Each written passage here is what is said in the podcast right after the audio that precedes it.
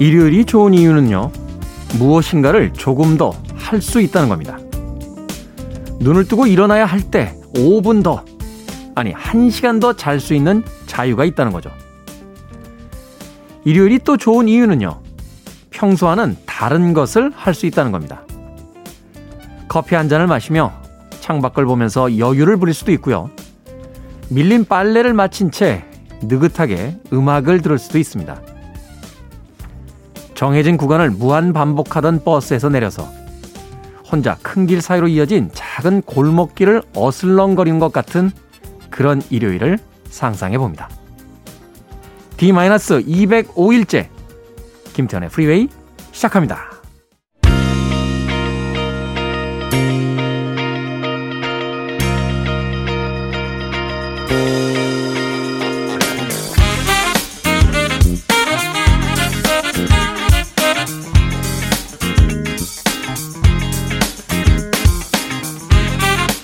빌보드 키드의 아침 선택 김태훈의 프리웨이, 저는 클테짜 쓰는 테디 김태훈입니다. 자, 이월 칠일 일요일 일부, 오늘 첫 번째 곡은 사마다상의 이모션 들으셨습니다.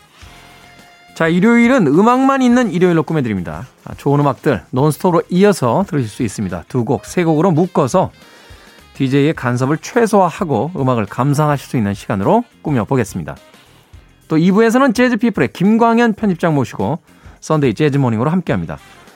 평상시에는 잘 하지 않았던 것, 또 평상시와는 좀 다른 것을 해보고 느낄 수 있는 일요일 이 부, 도시의 재즈, 아주 멋진 재즈 음악들, 오늘은 또 어떤 음악으로 선곡을 하셨는지 김광현 편집장님의 썬데이 재즈 모닝도 기대해 주시길 바라겠습니다. 청취자분들의 참여 기다립니다. 문자번호 샵 일공육일, 짧은 문자는 오십 원, 긴 문자는 백 원, 콩은 무료입니다. 여러분은 지금 케이비에스 일 라디오 김태현의 프리웨이 함께하고 계십니다.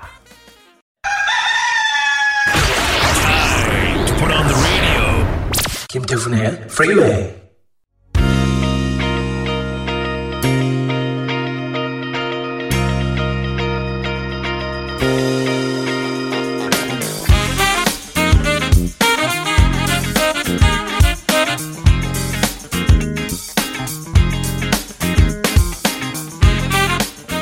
크리스 톰슨의 If You Remember Me, 그리고 피버 브라이슨의 If Ever You're In My Arms Again, 그리고 댄 힐과 릭 프랭스가 함께했던 In Your Eyes까지 세 곡의 음악 이어서 보내드렸습니다. 중간에 나왔던 피버 브라이슨의 If Ever You're In My Arms Again, 역시나 노래 잘하는 가수다 하는 것을 다시 한번 느낄 수 있었던 그런 곡이었는데요. 그럼에도 불구하고 사람이 기억되는 거는 어... 대표곡이라는 것으로서 기억되는 게 아닌가 하는 생각이 듭니다. 아무리 수많은 책을 써도요, 그 사람의 대표작이라는 것이 있잖아요. 무라카미 하루키가 지금까지도 책을 쓰고 있습니다만 우리에게는 상실의 시대, 노르웨이 숲으로 기억되는 것처럼, 피버 브라이슨도 제 기억 속에는 로버트 플렉과 함께했던 Tonight I Celebrate My Love, 그 곡으로 남지 않을까 하는 생각이 듭니다. 사실 이게 그 아티스트나 예술가들에게는 좀 곤혹스러운 이야기일 수 있어요. 레디오헤드 같은 락밴드는 크립이란 곡이 너무 히트해서 가는 데마다 그 곡을 불러달라고 해서 꽤 오랫동안 공연장에서 그 음악을 연주하거나 노래하지 않았던 시절이 있습니다. 그 음악 하나만으로는 기억되고 싶지 않다라고 이야기를 한 거죠. 또 얼마 전에 작고한 그 영국 배우죠, 숀 코네리, 공공칠 제임스 본드 제일 대 제임스 본드로 유명한 배우인데 중간에 그만뒀어요. 네. 제임스 본드 역할 하나만을 연기하며 배우 생활을 끝내고 싶지 않다 하는 이야기를 하기도 했습니다만, 그럼에도 불구하고 많은 사람들이 기억하는 것은 그들의 바람과는 다르게 우리들이 좋아했던 어떤 음악, 어떤 영화의 모습으로서가 아닌가 하는 생각 해보게 됩니다. 자, 마이스타라고 아이디 쓰셨는데요, 아내가 민트맛 아이스크림을 사와서 한 입 먹었습니다. 치약을 한가득 먹는 느낌이었어요. 민트맛의 아이스크림, 왜 돈을 주고 사 먹을까요? 아내의 취향 참 어렵네요. 민트맛과 치약은 같아! 라고 전 신경질을 부려주셨습니다. 저도 페퍼민트 차는 그렇게 즐겨 마시지 않습니다. 네. 카모마일이나 뭐 이런 걸 주로 먹죠. 얼그레이 이런 거. 그렇다라고 해서 마이스타님의 의견에 동의하는 건 아니에요. 예. 취향이라는 게 존재하고 그 사람의 어떤 지향점이라는 게 있는 거니까요. 많은 남성들이 술 드시는 데다 돈을 쓰는데 다른 분들, 술을 좋아하지 않는 여자분들 혹은 또 술을 좋아하지 않는 남자분들도 마찬가지죠. 이해를 못하세요. 야, 그 돈을 주고 왜 그걸 마시냐, 몸 상해가면서 하고 이야기를 하시니까요. 뭐 어떤 사람이 가지고 있는 고급스러운 취미, 뭐 시계를 모은다거나 가방을 모은다거나 뭐 자동차에 뭔가를 자꾸 장식한다거나, 그 사람이 취향이죠. 어. 그렇기 때문에 세상이 더 발전하고 아름다운 거 아닙니까? 예전에 그 트롤인가요? 그 애니메이션 영화 보는데 로그막 그 부족이요, 세상의 모든 음악을 로그막으로 다 통일시키기 위해서 전쟁을 일으켜요. 그래서 막 재즈, 클래식 이런 음악들이 사라져갑니다. 근데 마지막에 그 로그막 부족의 드러머가 이런 이야기를 해요. 모두가 똑같아지면 내가 멋있다는 걸 누가 알아주지? 라고 이야기합니다. 우리가 멋있기 위해서는 다른 사람들이 우리하고 좀 달라줘야 됩니다. 그게 바로 취향의 가장 중요한 점이 아닌가 하는 생각 해봤습니다. 취향을 존중해 주시고 아내가 좋아하는 민트맛 아이스크림 퇴근길에 또 한 통 사가시는 건 어떨까 하는 생각이 드는군요. 마이스타님. 자, 음악 듣습니다. 프랄리포 리피, 노르웨이 이 인조 그룹이에요. 칠십 년대 후반에 결성된 팀입니다. 프랄리포 리피의 엔젤, 그리고 미국의 최초의 흑인 미스 유에스에이로 알려져 있죠. 이후에 가수로 데뷔를 했고 또 어, 누드 사진을 찍었다 하는 것이 알려지면서 미스 유에스에이 자격을 박탈당하기도 했습니다만, 제가 알고 있기로 그 이후에 다시 복권이 된 것으로 또 알고 있기도 합니다. 바네사 윌리엄스의 드리밍까지 두 곡, 프라리포 리피, 엔젤, 바네사 윌리엄스, 드리밍 두 곡 이어서 보내드립니다.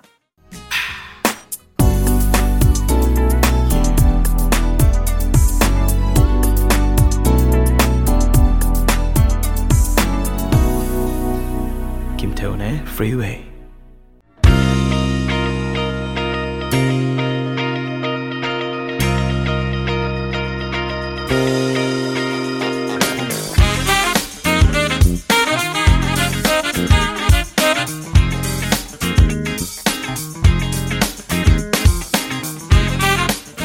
두 곡의 음악 이어서 들으셨습니다. 랄프 트레스벤트의 Sensitivity, 그리고 더 시스템의 Don't Disturb This Groove까지 두 곡의 음악 이어서 들으셨습니다.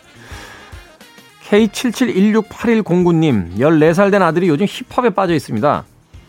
우리 때는 서태지와 아이들이 최고였는데 저도 나이를 먹는지 요즘 노래는 도통 알아들을 수가 없네요. 힙합 가수가 되겠다는 아들과 공부에 집중하라는 저와의 기싸움 엄청 팽팽합니다. 이걸 뭐 제가 뭐라고 드릴 말씀이 따로 있는 건 없습니다. 예. 어른들은 이제 되게 공부하라고 하는데, 근데 생각해보면요, 공부가 제일 힘들지 않나요? 어, 경쟁력이 제일 어마어마한 게 제가 보기엔 공부인 것 같아요. 공부. 거의 대부분의 아이들이 다 공부하잖아요. 그러니까요. 예. 저도 사실은 이제 몇 번 이야기 드렸었습니다만 드럼을 치려고 했었고 영화 감독이 되려고도 했었는데 결국은 어, 못 됐죠. 그래서 어찌어찌 대학을 가긴 했는데 공부를 했던 것 같진 않아요. 예. 그러니까 우리가 대학 가면 공부한다고 생각하는데, 물론 많은 분들은 하겠죠. 예. 저 같은 사람도 있다는 겁니다. 예. 그렇다고 또 힙합 가수가 되라. 최근에 또 힙합이 예, 경쟁률이 또 꽤 높습니다. 텔레비전에서도 계속 힙합 프로그램들 이렇게 해주는 거 보니까 힙합이 현재는 가장 인기 있는 음악 장르이기 때문에 알 수가 없네요. 예, 누가 알겠습니까? 힙합을 해야 될지 공부를 해야 될지 그걸 누가 알 수 있단 말입니까? 열네 살 된 아들. 어, 우리 때는 서태지와 아이들이 최고였습니다 라고 하셨는데, 지금 생각해보면 서태지와 아이들도 힙합이에요. 힙합. 예. 그렇지 않나요? 어, 랩 있고 막 이러잖아요. 물론 이제 뭐 락 음악도 섞여 있었고 여러 가지 음악이 섞여 있었습니다만, 지금식의 분류법으로 본다라면 서태지와 아이템도 힙합이었습니다. 그러니까 요즘 노래를 도통 알아들을 수가 없다라는 이야기는 좀 맞지 않는 이야기일 수도 있습니다. 열심히 안 들으셔서 그래요. 열심히. 얼핏 들어서 모릅니다. 열심히 들으면 알 수 있습니다. 케이 칠칠일육팔일공구님, 네, 아드님과 완만한 해결하시길 바라겠습니다. 자, 라이오넬 리치가 있었던 팀이죠. 코모더스, 레이디, 그리고 칼 칼튼의 She's a Bad Mama Jama까지 두 곡의 음악 이어서 보내드립니다. You're listening to one of the best radio stations around. You're listening to 김태훈의 Freeway.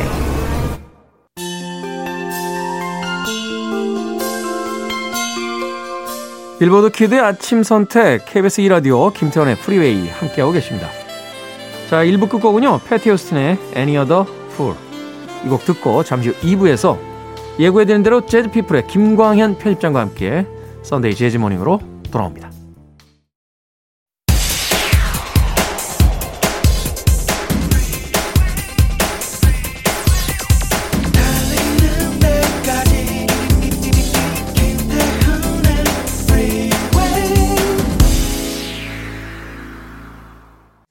이월 칠일 일요일 김태원의 프리웨이, 더 리핑턴스의 She Likes To Watch 이 곡으로 이 부 시작했습니다.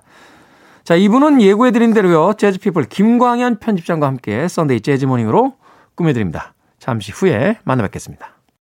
I want it, I need it, I'm desperate for it. Okay, let's do it. 김태훈의 프리웨이.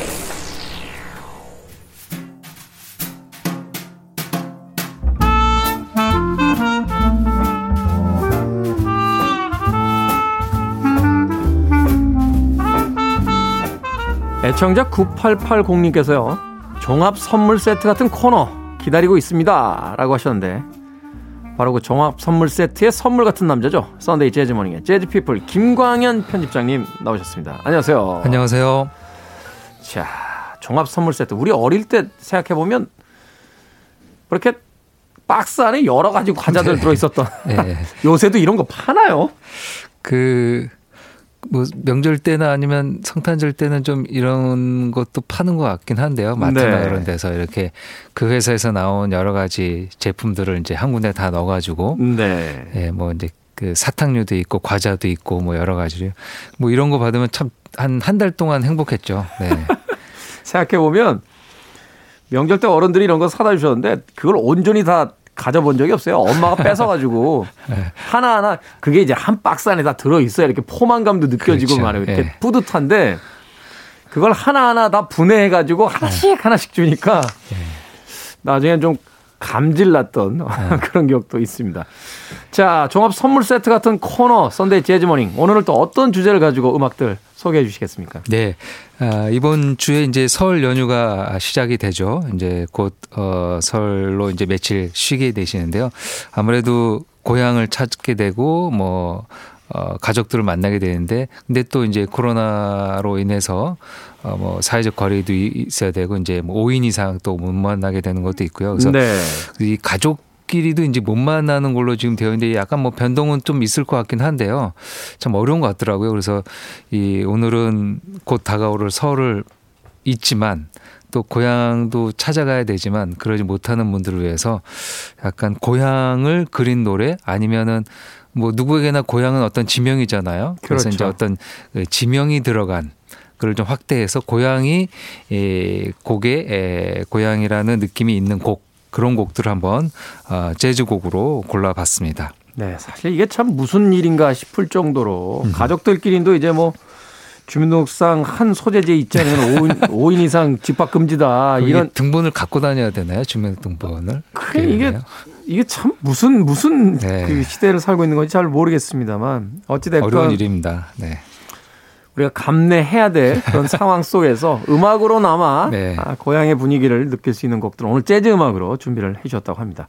자, 오늘 첫 번째 곡은 그럼 어떤 곡입니까? 네, 그 저에게 에, 고향은 이제 서울이거든요. 네. 근데 요새 이제 고향이란 의미가 여러 의미가 있더라고요. 자기가 이제 태어난, 보통 자기가 태어난 곳을 고향이라고 하죠. 근데 이제 조금 나이가 들면은 그 고향이 좀 확대돼서 자기의 부모님, 음. 자기 이제 뭐 어르신들, 가족 어르신들이 살았던 지역 아니면 그분들이 기거했는 곳을 확대해서 이제 고향이라고 보니까요. 자기가 태어났다기보다는 이제 어르신들의 여러 가지 것들이 남아있는 곳을 뜻하게 되는데요. 그렇게 되면 저는 이제 고향이 두 두 곳이 있는 것 같더라고요. 네. 태어난 곳은 서울이지만 아, 저는 이제 두 양친 이제 어르신 아버님 어머님이 다 이제 이북 분이세요. 아. 네, 고향이. 그래서 저는 어디 가서 이렇게 얘기할 때 이북에서 왔다고 그러기도 간혹 합니다. 왜냐하면 어머니 아버님이 다 이북 분이시니까. 아니 김광현 편집장님 이야기가 저도 와닿는 게 저도 태어난 건 서울인데 저희 네. 부모님 중에 이제 아버지 쪽 그. 네. 이게 다 이북 분들이세요. 아, 그러시구나. 예. 네, 그러다 보니까, 그러다 보니까 김광현 평장님하고 저하고 이렇게 외관이 약간 비슷한 데가 있어요. 광대뼈 예. 튀어나오고 예. 턱선이 이렇게 약간 날렵하게 떨어지고. 예. 예전 좋은 거죠, 뭐. 예전 어른들 보면 이렇게 그 저 이북 쪽 스타일이라 그런가요? 예. 뭐 그런 느낌이 좀 있는 것 같기도 하고요. 그래서 네. 이제 또 어쨌든 이제 아버님 어머니 따라서 이제 고향이 이제 두 개 두 가지로 나눠지게 되는데요. 그러더라도 어쨌든 다 피난을 또 내려오셔서 두 분이 만나셔서 제가 이제 서울에서 태어나서 쭉 살고 있습니다. 그래서 서울을 그린 노래가 있습니다. 서울을 그린 노래. 예. 물론 이제 서울을 그린 재즈곡이 있는 건 아니지만 아, 이제 서울을 주제로 한 노래를 재즈 아티스트가 다시 부른 노래가 되겠죠. 어, 현인 선생님이 아주 오래전에 부른 노래인데요. 현인 선생님. 예, 천구백오십 년에 발표된 서울 야곡이라는 곡이 있습니다. 아마 이 곡이 그 당시에 그 현인 선생님이 불렀을 때도 탱고 리듬을 이렇게 차용해가지고 불러와서 약간 이국적인 노래로 음. 그러니까 우리가 그 당시에 이제 전통가요로 가는 트로트가 많이 이제 불려질 때인데요. 이 노래는 트로트 트로트보다 이제 탱고 리듬에 가까워서 월드뮤직 같은 느낌도 들었던 곡인데요. 이 곡을 음, 재즈 보컬리스트 말로 말로 아, 차차차 리듬, 뭐 라틴 리듬이 되겠죠. 네. 차차 리듬을 살려서 한국의 재즈 연주자들과 함께 발표한 곡이 있습니다. 네. 말로라는 아티스트 조금만 소개를 해 주시죠. 왜냐하면 이제 웅산이라든지 또는 그, 나, 그 나윤선이라든지 음. 어, 뭐 동시대 이제 소위 이제 디바로 불리우는 이제 재즈 아티스트인데 이 말로 같은 경우는 그 평론가들의 어떤 그 호평에도 불구하고 일반 대중들에게는 오히려 조금 그 가려져 있는 그런 그렇죠. 아티스트가 아닌가 하는 생각이 들어서 예.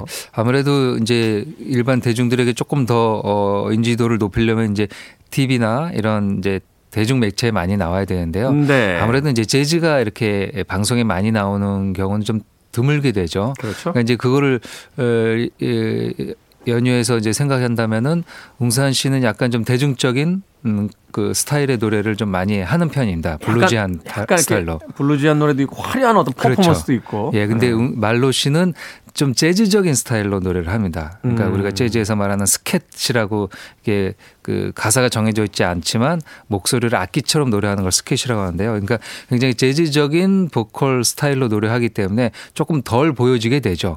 그래서 이제 음악 실력에 이제 그 높고 낮음보다는 스타일로 조금 이제 다른 느낌이 있습니다. 네. 뭐 지금 현존하는 말씀하신 대로 활동하는 재즈 가수 중에서는 가장 재즈적인 스타일을 구사하고요. 어, 특히 이제 작년에 발표했던 이제 송창식 송북. 송창식 노래를 다시 리메이크해서 불렀던 음반은 뭐 작년에 아주 좋은 평가를 에, 받기도 했습니다. 그래서 이, 이 송창식 송북을 하기 이전부터 이렇게 가요를 재즈로 하는 작업들을 꾸준히 했습니다. 네. 그래서 이제 에, K 스탠다드라는 부제를 달아서 발표했던 동백 아가씨. 동백 아가씨. 이것도 이제 우리의 노래죠. 이미자 씨의 노래. 예, 동백 아가씨를 중심으로 해서 우리나라의 옛날 전통가요를 재즈로 구사해서 이천십 년에 발표했고요. 그리고 그 다음에 배호. 배호. 배호의 음, 노래를 다시 한번 불렀습니다. 그래서 아, 그 음반 참 좋던데요. 예, 그랬죠. 네. 그리고 그 사이사이 아주 전통적인 재즈 곡도 계속 발표를 했었습니다. 아, 그리고 이제 작년에 송창식 음반으로 또 이어지는 것이겠죠. 아, 근데 그 시작은 이제 이천십 년 K 스탠다드라는 부제가 들었던 동백 아가씨 음반이 되겠고요. 네. 그 중에서 우리 서울의 도시. 그러니까 서울의 도시 하면은 예전에는 그 아주 넓지 않았잖아요. 그렇죠. 이게 서울이 음. 이제 사대문이라고 보통 어르신들이 얘기하는 뭐 충무로, 인사동, 종로. 음. 그래서 이제 이 천구백오십 년이니까요. 그래서 충무로 얘기도 나오고요. 약간 이제 외래어, 우리가 이제 흔히 지금 말하는 외래어 단어들이 많이 나와. 쇼윈도, 뭐 베가본도 음. 뭐 그런 용어들도 가사에 이렇게 들어가 있는 천구백오십 년의 정치가 느껴지는 노랫말도 재미있는 곡이 되겠습니다. 자, 천구백오십 년대에 서울을 노래했던 현인 씨의 노래 서울 야곡. 오늘은 이천십 년에 발표된 동백 아가씨 음반 중에서 말로의 음성으로 들어보도록 하겠습니다. 천구백오십 년대에 서울의 풍경이 그려지는 듯한 음악이었습니다. 말로의 서울 야곡 들이었습니다. 케이비에스 이 라디오 김태현의 프리웨이, 재즈피플 김광현 편집장과 함께하는 썬데이 재즈 모닝. 오늘 함께하고 계십니다. 자, 누군가에게 고향이 될 수 있는 설을 맞이해서 마음속에 남아 고향의 가오픈들을 위한 그런 재즈 음악들 준비해서 들려드립니다. 자, 서울을 이제 고향으로 가신 분들을 위한 음악으로서 말로의 서울 야곡 들려주셨는데, 다음 음악은 어떤 음악입니까? 네, 음, 재즈의 고향답게 이제 미국 도시 이 가 들어간 곡을 골랐습니다. 미국. 네. 그 아무래도 뭐 재즈 하면 또 뉴욕을 빠질 수가 없겠죠. 예. 뭐 현대 현대 재즈에서 뉴욕 빼고서 재즈 이야기할 수 없겠죠. 네. 네네. 그 뉴욕을 그린 노래들이 재즈 곡이 굉장히 많을 거라고 저도 생각했는데요. 재즈 스탠다드에는 그렇게 많지는 않더라고요. 그렇죠. 뉴욕이 그러, 들어간 그러네요. 예. 예, 예. 차라리 이제 뉴올리안즈나 미국 남부, 그러니까 이제 재즈의 고향이라고 하는 그 남부 지역을 얘기하는 것들은 있는데, 뉴욕을 정확하게 지명으로 넣은, 넣은 노래는 이제 팝에 좀 많이 있습니다. 아, 그렇죠. 팝이라든지 예. 뭐 이런 노래들은 좀 장르에. 네네네. 그래서 어, 고른 곡은요, 빌리 조엘의 뉴욕 스테이트 오브 마인드라는 뭐 명곡이죠. 아. 네, 이 곡을 골라왔습니다. 이 빌리 조엘이 참 대단한 아티스트인 게. 뭐 얼반 재즈라는 표현을 쓰기도 합니다만 음. 그 팝과 재즈의 그 경계선 음. 어딘가에서 아주 묘하게 음악을 만들어내요. 그렇죠. 예.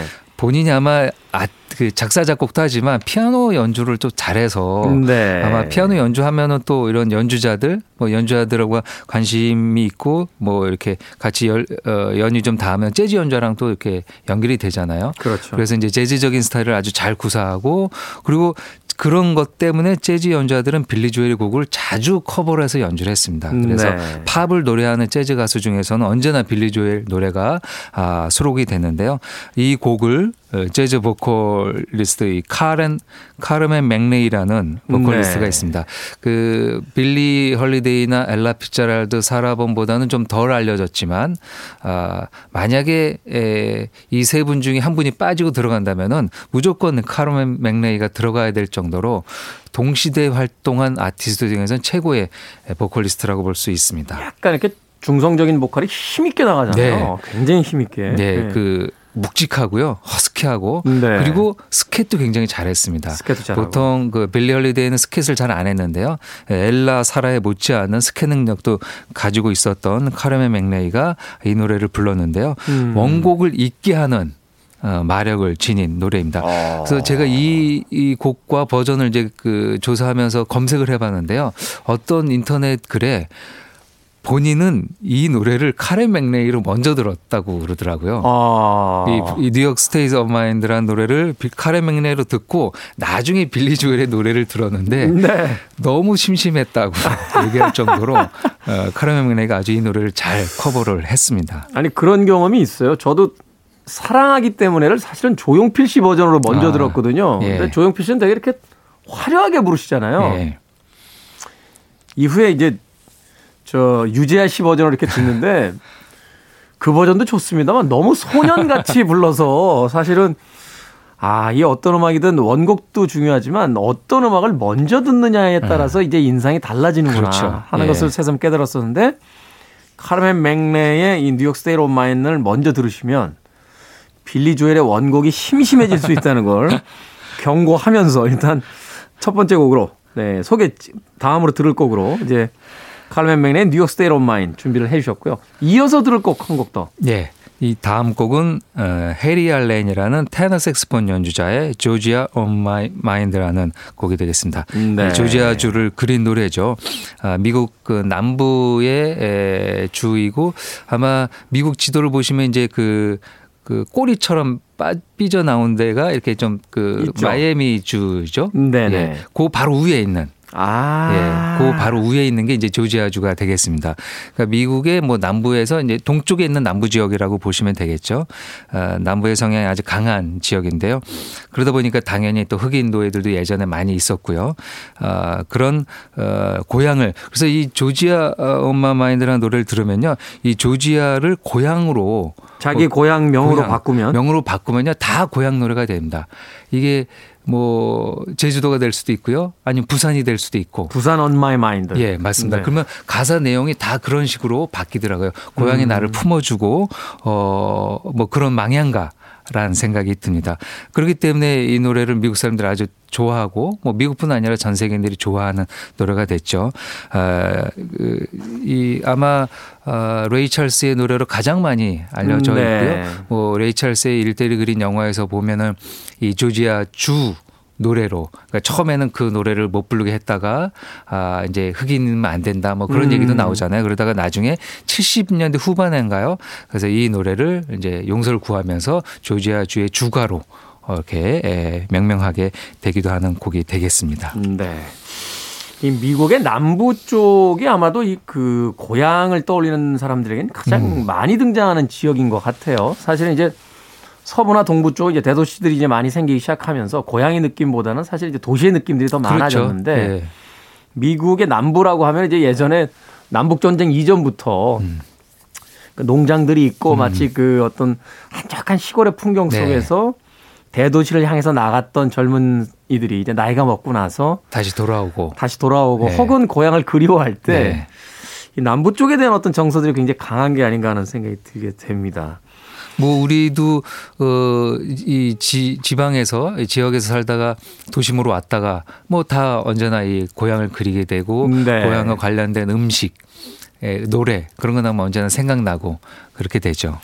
사실 뭐 아까 그 김광현 편집장님도 고향이 서울이라고 하셨습니다만 서울이 고향이라고 하면 왠지 고향 느낌이 잘 안 나잖아요. 이게 고향이라고 하는데 뭐 막 빌딩들 막 쭉쭉 올라가 있고 예. 예전에 어린 시절에 다녔던 학교나 이런 데 가보면 그 풍경이 완전히 다 달라져 있고 음. 아예 도시 동네가 없어진 곳도 그런 많이 것도 있죠. 있고 예. 사실 이제 고향이라는 게 가보면 옛 기억이 나는 뭐, 뭔가가 남아 있어야 되는데 그러면서 이 대도시를 고향으로 가진 사람들은 좀 이 명절이 되면 예. 더 씁쓸해지는 게 아닌가 하는 생각을 해보게 됩니다.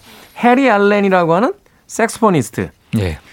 해리 알렌은 제가 그 잘 모르게 모르는 뮤지션인데 네. 간략하게 좀 소개를 해 주십시오. 어, 지금 좀 젊은 아티스트입니다. 보통 이제 재즈 아티스트 중요한 사람 하면은 다 예전에 활동하고 이제 세상을 떠난 분들로 이제 생각하게 되는데요. 이 해리 알렌은 지금 아마 한 사십 대 정도 네. 어, 정도 되는 아주 젊은, 중견 음. 뭐 중견이라고 하기엔 젊은 연주자죠. 네네. 어 근데 아주 옛날 스타일을 구사합니다. 보통 이렇게 젊은 연주자들은 되게 그 재즈에서 얘기하는 포스트 모던한 스타일을 구사하거든요. 지금 네. 뉴욕 시내에서 젊은 연주자들이 하는 거. 근데 이 해리 알렌은 처음 데뷔 때부터 콜맨 호킨스, 레스터 영, 벤 앱스터 같은 거의 자신의 할아버지 볼 되는 연주자들을 답습해서 연주하는 아티스트라고 보시면 되겠습니다. 거의 재즈의 초기 또 네. 중기에 이제 그 근접해 있는 아주 음흠. 그 예전 아티스트의 스타일을 이제 말하자면 자신의 어떤 연주의 음흠. 기준으로 놓고 있는 뮤지션이다 이렇게 볼 수 있겠군요. 네. 자, 칼멘 맥레의 뉴욕 스테이트 오브 마인드 그리고 해리 알렌의 조지아 온 마이 마인드까지 두 곡의 음악 이어서 보내드립니다. Free your mind. I want to break free. Are you free?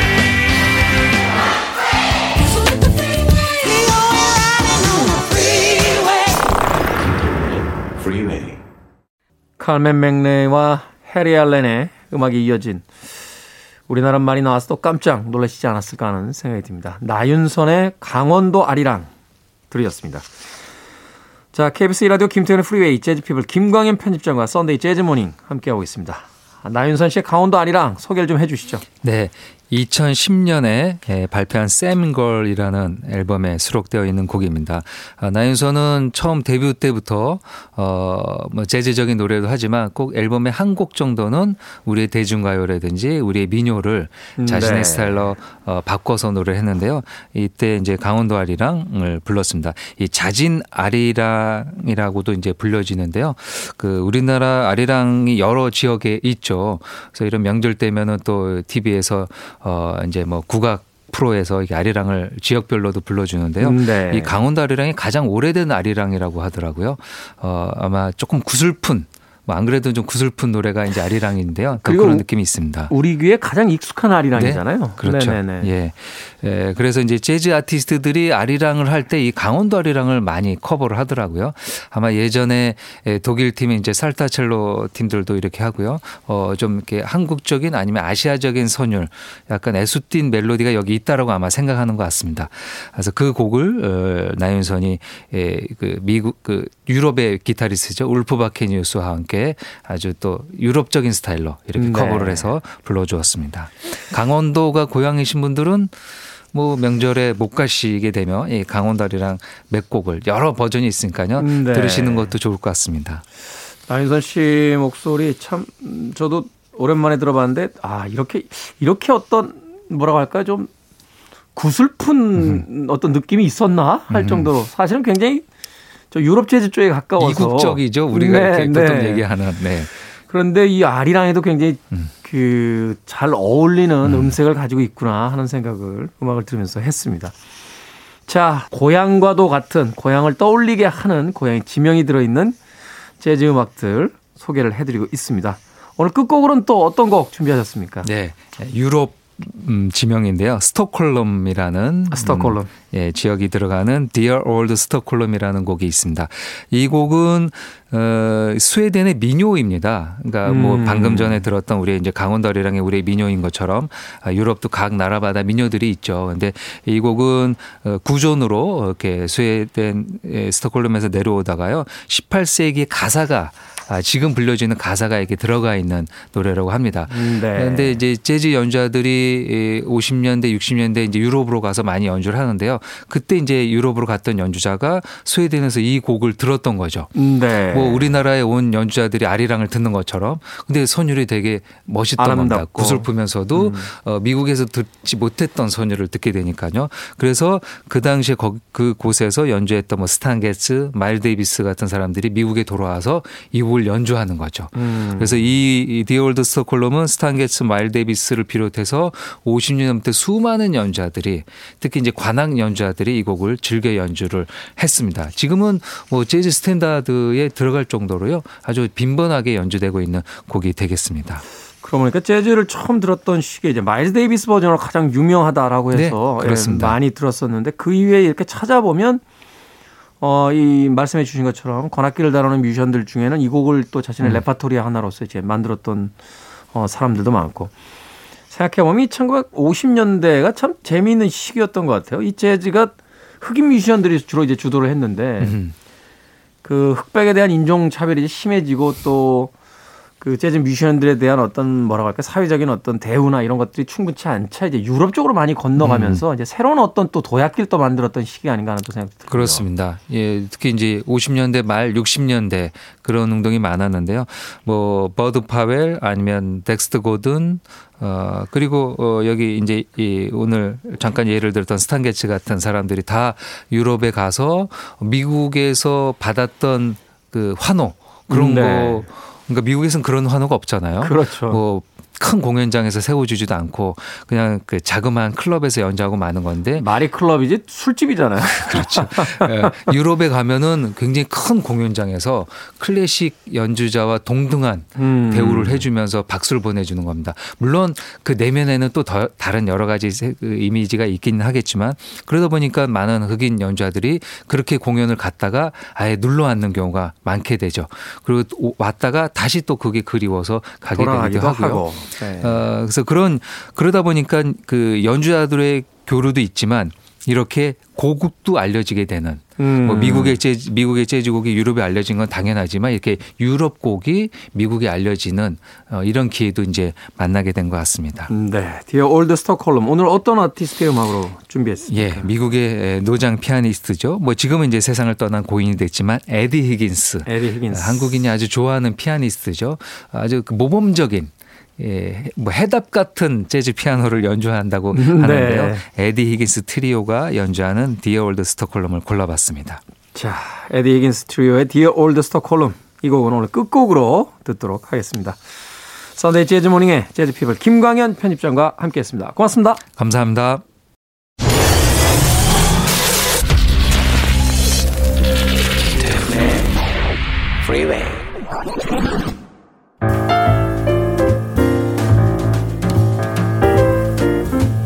케이비에스 이 라디오 김태훈의 프리웨이 디 이백오 일째 방송 이제 마칠 시간입니다. 에디 히긴스 트리오의 Dear Old Stockholm 이 곡이 오늘 끝곡입니다. 편안한 일요일 되십시오. 저는 내일 아침 일곱 시에 돌아오겠습니다. 고맙습니다.